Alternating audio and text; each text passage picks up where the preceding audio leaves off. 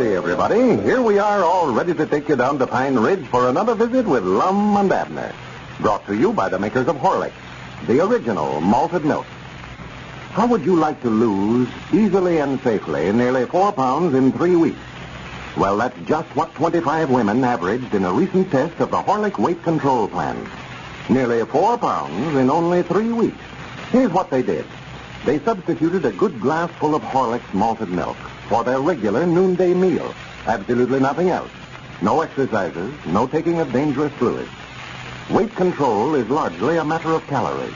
The smaller your caloric intake, the less weight you put on.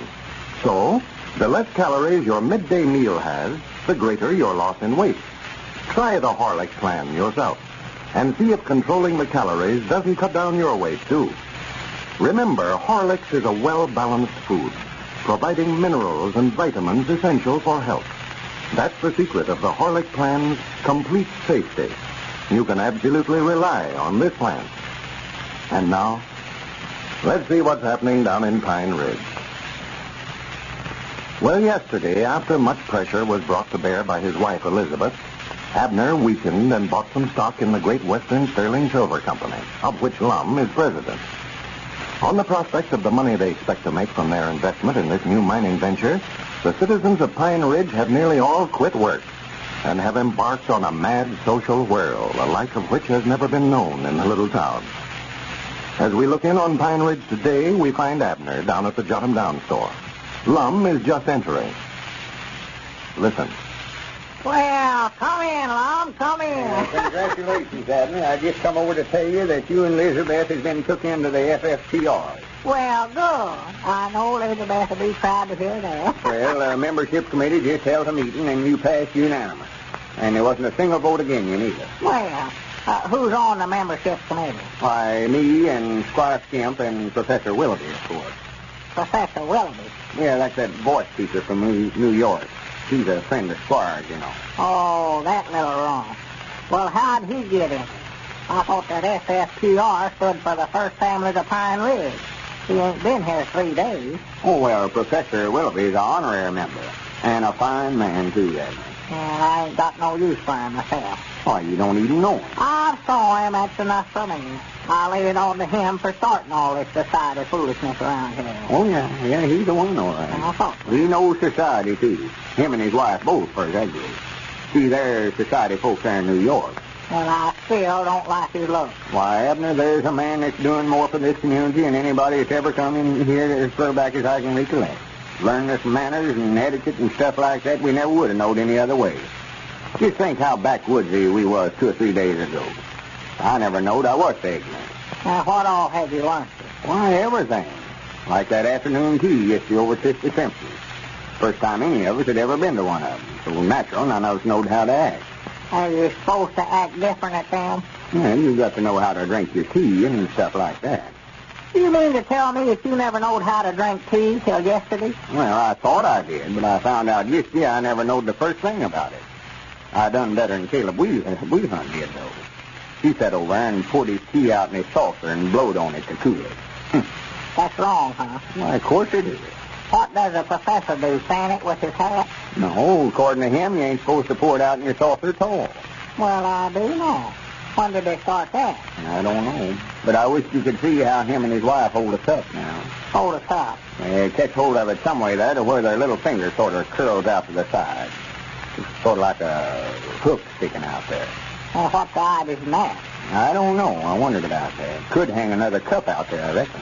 Well, I don't believe I could ever catch on to them things, Lum. I just ain't turned that way. Oh, you won't have no trouble, Abner. All you got to do is just keep your eye on the professor. Do everything like he does. Yeah, but I'll be so far behind everybody else now. You won't be behind Caleb Weehunt, I'll tell you that. Warren, that's the slowest man to catch on to stuff I ever seen. well, I reckon Caleb's been chewing horses too long to just jump right out in the middle of society. Well, he just don't use no judgment. He don't. Over there yesterday wanting to wrestle. At an afternoon tea party, mind you. Wanted to bet the professor a dollar that he could throw him right there in the setting room. The idiot. I bet a dollar he could, too. Not in the setting room, Abner. Why, he could throw that little run anywhere. That Caleb is stout as a white oak stump. I seen him throw Big Ball Williams twice over at that party over Yeah, there. but it ain't good manners to raffle at an afternoon tea that way. Who said that? Professor Willoughby himself. Oh, Well, he more likely just made that rule up herself to keep from losing that dollar. I don't blame him. I wouldn't raffle that kid of wheat hunting either. Well, now, them's the little things that the professors are learning us. How to be gentlemen. Well, if he wasn't scared, why didn't he go out in the yard Don't he never want to raffle in a setting room? Well, he says gentlemen don't raffle one another at all. Well, who are they supposed to raffle? Nobody. That's just it. Gentlemen don't raffle. Oh, uh-huh. well, now he's just wasting his time trying to make Caleb a raffler. He does love to show out how stout he is. Yeah, then we decided at the meeting a while ago if he don't stop bannering everybody to raffle and lifting counters and stuff like that at these parties, we're going to throw him out of the FFPR. Well, now, you better wait till you get more members before you start to throw Caleb about anything. Yeah, we thought about that, too, so we decided to give him another chance. Yeah. Caleb is all right fella, all right, but he just don't care to take to society like the rest of us. He don't watch the professor and try to improve himself. Oh, that's the best way, huh? Just watch him. Yeah, do just like him. Like yesterday when they passed the sandwiches. It's just little bitty things, a couple inches square. Well, Passed them to Caleb, and he just reached in there and got a whole handful of them. You know how many the professor taken off the plate? no. How many? One.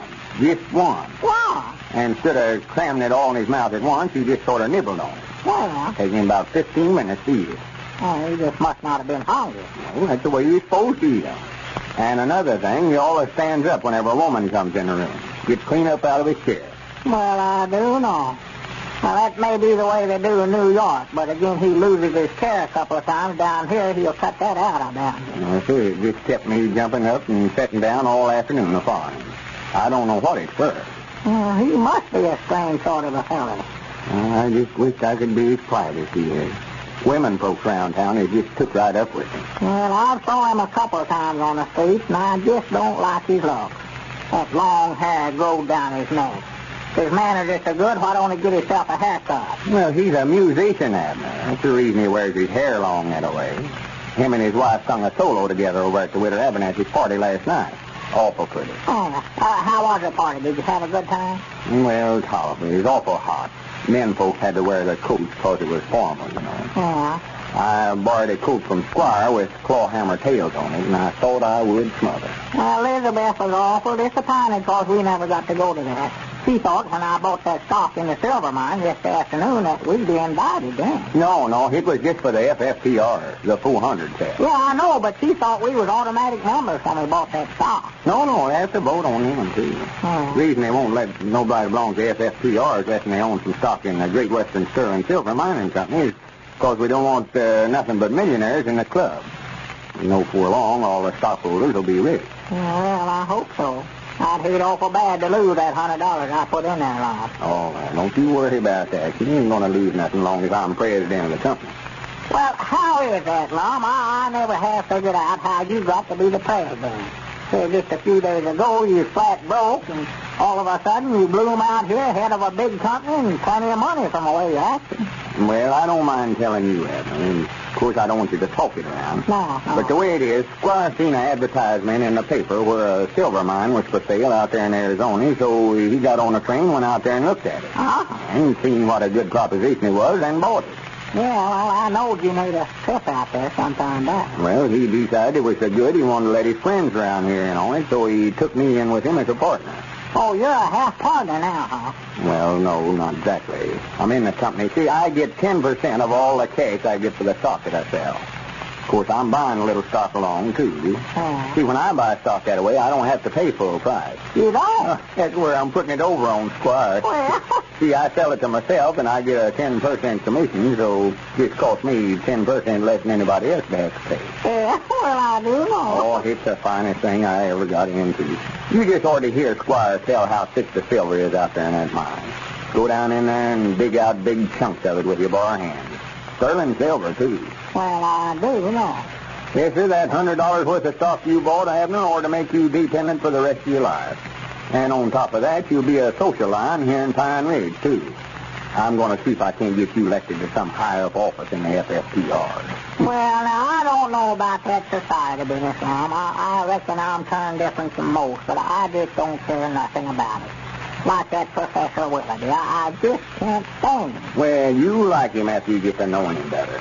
He more than likely ain't been very nice to you because he's awful particular about who he associates himself with. Now that you're FFPR, he'll more likely start getting friendly with you. Well, now, if you'll just stay as far away from me as you can, it'll just suit me a whole lot better. If I weren't good enough for him before I got in society, well, I ain't good enough now.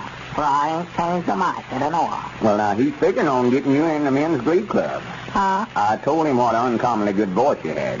See, he's going to be the teacher. Well- And just going to charge us a dollar a lesson. Now, in New York, he gets five dollars a lesson. Well, now, if he thinks he's going to charge me a dollar a lesson, he's got another think of coming. I'll tell him that right now. He'll never get a cent of my money.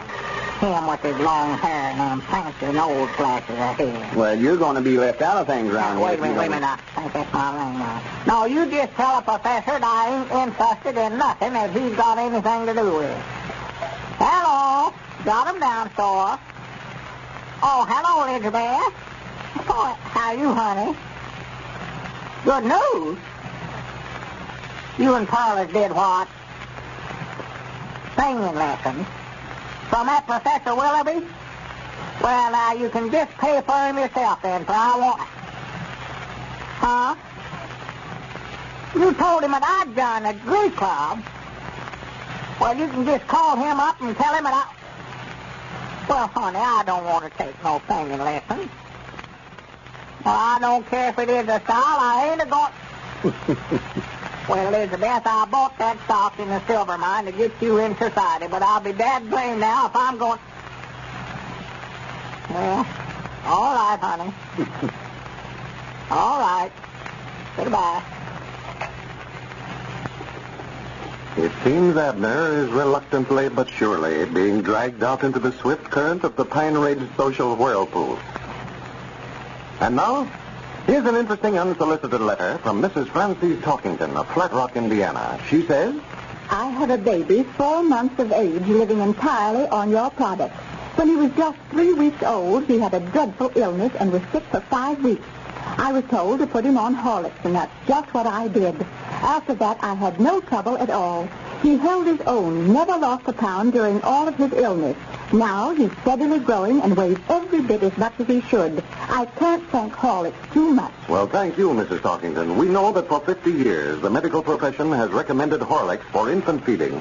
And we're glad to know of your success with your baby. Mothers, you can get Horlicks, you know, at your favorite drugstore. This is Carlton Brickert, speaking for Lum and Abner and Horlicks, who now bid you all goodbye until tomorrow at the same time.